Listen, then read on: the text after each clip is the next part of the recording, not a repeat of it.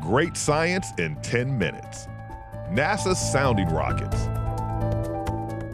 Presented by Science at NASA.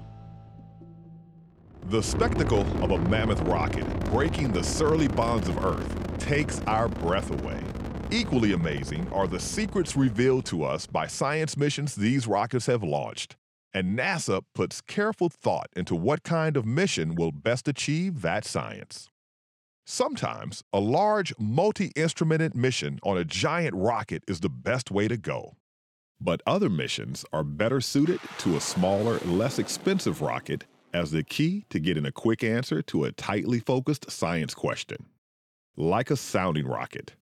A sounding rocket is an instrument carrying rocket designed for research, such as taking measurements and performing scientific experiments during a suborbital flight. Kristina Lynch is a professor of physics at Dartmouth College. So, a sounding rocket experiment can be designed in six months. From proposal acceptance through data analysis, a mission can be done in one to three years, as opposed to many more years for a typical satellite mission. The trade off is that you only get 10 minutes in space. But as my colleagues in the sounding rocket community say, it's a great 10 minutes. Sounding rockets afford a certain amount of flexibility. Because they can be launched from temporary sites all over the world, sounding rockets can be used for remote field studies. They can also be used to develop and test new scientific instrumentation for use in more costly, longer duration orbital missions. And because of their low cost and short lead time, Sounding rocket missions are perfect for use by university graduate students, particularly to gather data for PhD dissertations. Sounding rockets are especially well suited for studying areas of Earth's upper atmosphere inaccessible by orbital missions, providing the only way to directly sample the lower portion of near Earth space with scientific probes. Furthermore, they are ideally suited to position an experiment for an up close look at auroras, beautiful green curtains of light that sometimes dance across the night sky.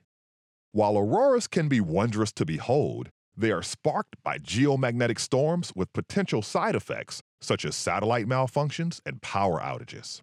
Telecommunications, air traffic, power grids, and global positioning system signals are vulnerable. So, understanding this layer of near Earth space is vital. Sounding rockets are used to get above the part of the Earth's atmosphere where we live and breathe.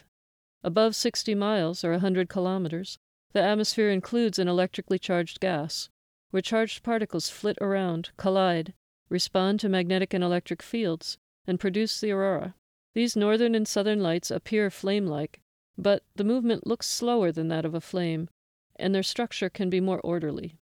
We want to understand this movement and structure. Is the movement fast or slow? Why, and where is it going? Lynch is working on a sounding rocket mission that could provide some answers. Isinglass, short for ionospheric structuring, in situ and ground based low altitude studies. Launched on March 2nd and is one of about 20 sounding rockets that NASA will be launching in 2017. Isinglass deployed an array of payloads launched by a single rocket to take measurements at several locations in an aurora simultaneously. Understanding what the aurora's visual patterns signify within the aurora itself can serve as an analog to help scientists understand what's happening farther out, even extending this information to auroras on other planets. All it takes is a great 10 minutes. For more news about science in and around Earth's atmosphere, stay tuned to science.nasa.gov.